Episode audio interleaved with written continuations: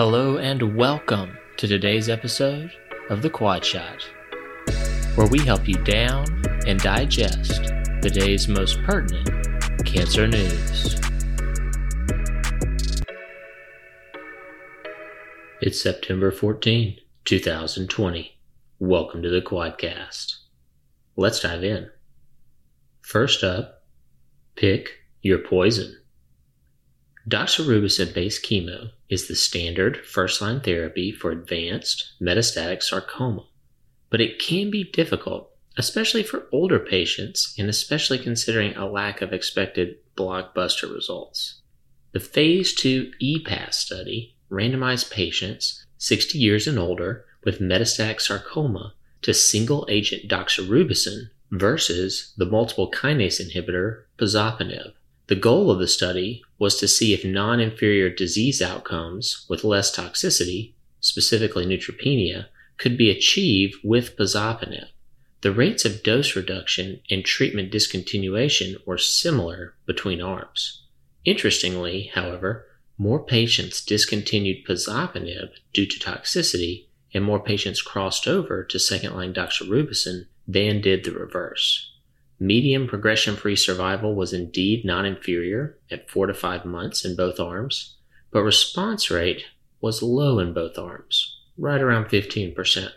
While there was no difference in the overall rate of toxicity, there was a big decrease in grade 4 neutropenia and febrile neutropenia with the use of pazopanib. The bottom line is, in older patients with advanced sarcoma, pazopanib offers a comparable, which unfortunately means not too great, treatment alternative to doxorubicin with a different side effect profile. Thanks to Grunwald, JCO 2020. Up second, counting the loot. Three androgen receptor antagonists, enzalutamide, apalutamide, and darolutamide, are available for men with non metastatic, castration resistant prostate cancer.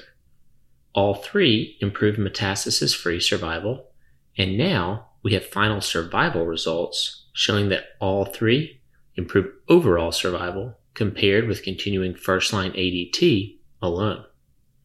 Survival outcomes from Aramis, the phase 3 darolutamide trial, were initially reported at ASCO 2020 and are now available in the full publication.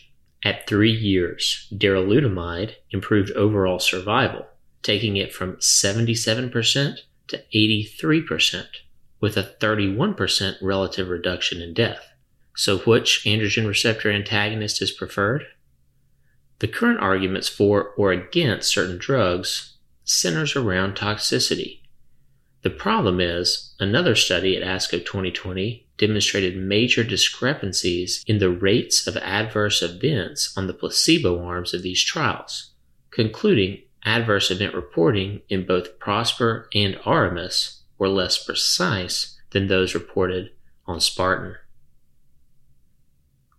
The bottom line is darolutamide joins enzalutamide and apalutamide in improving overall survival for men with non metastatic, castration resistant prostate cancer, but caution should be exercised in directly comparing trial data to decide which drug to use. Thanks to Fizazi, New England Journal of Medicine, 2020.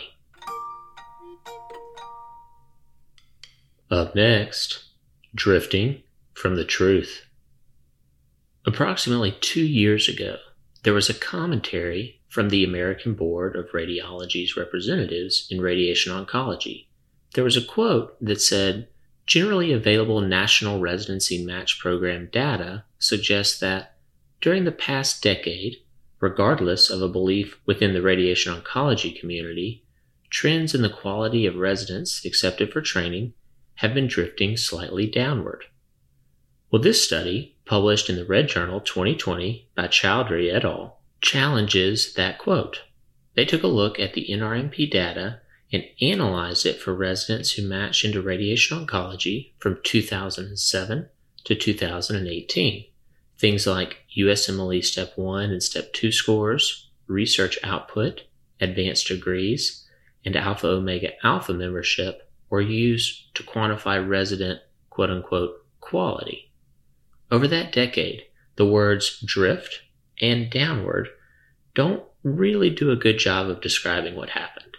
Step 1 and Step 2 scores for matched students rose, with Step 1 increasing from 235 to 247, and Step 2 increasing from 237 to 253.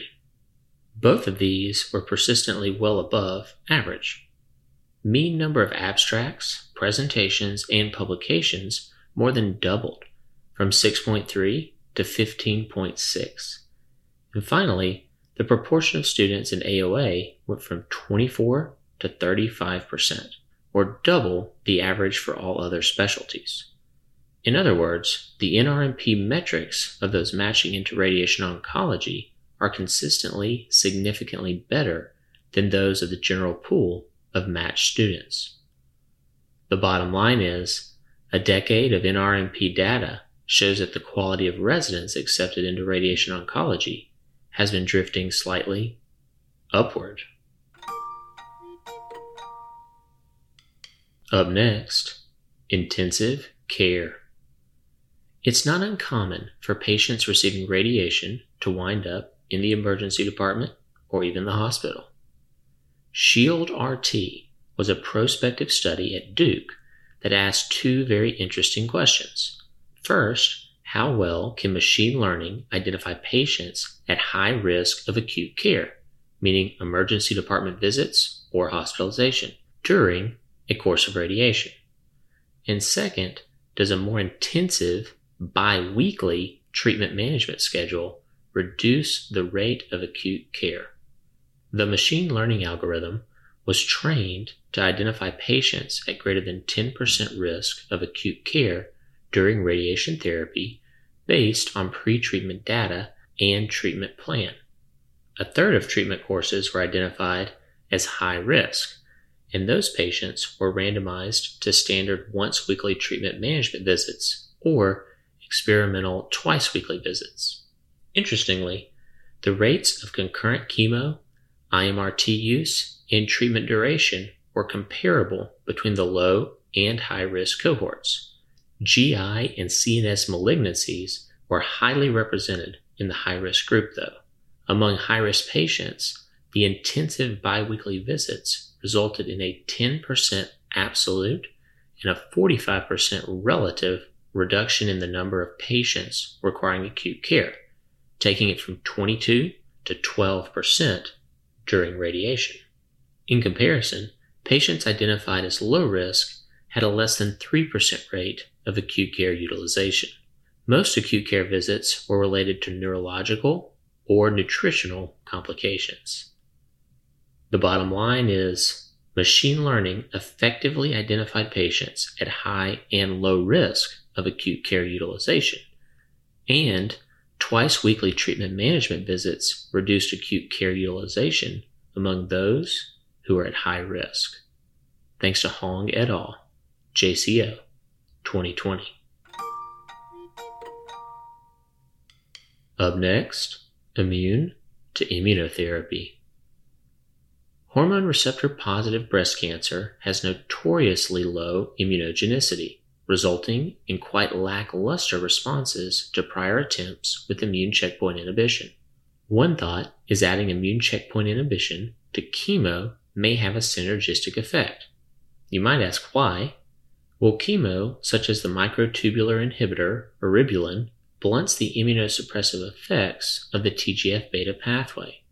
Plus, a combination of chemotherapy plus immune checkpoint inhibition has proven quite successful for triple negative breast cancer.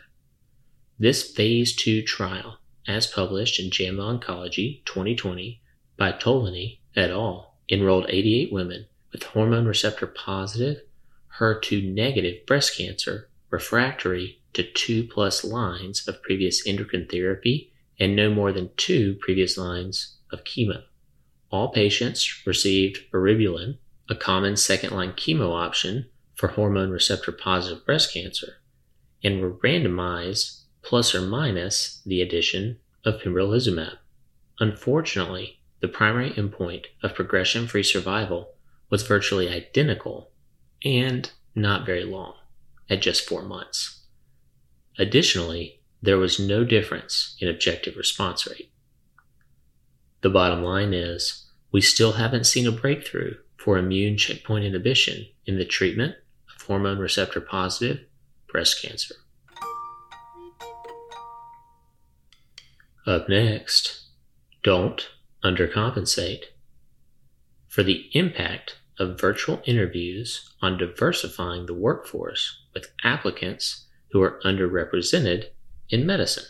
This editorial, published in the Journal of the National Medical Association 2020 by Nwora, suggests that creating spaces such as virtual hangouts creates an opportunity to adequately assess for effective communication and other clinically important skills that are neither available on a paper application nor easily evaluable without an in person visit.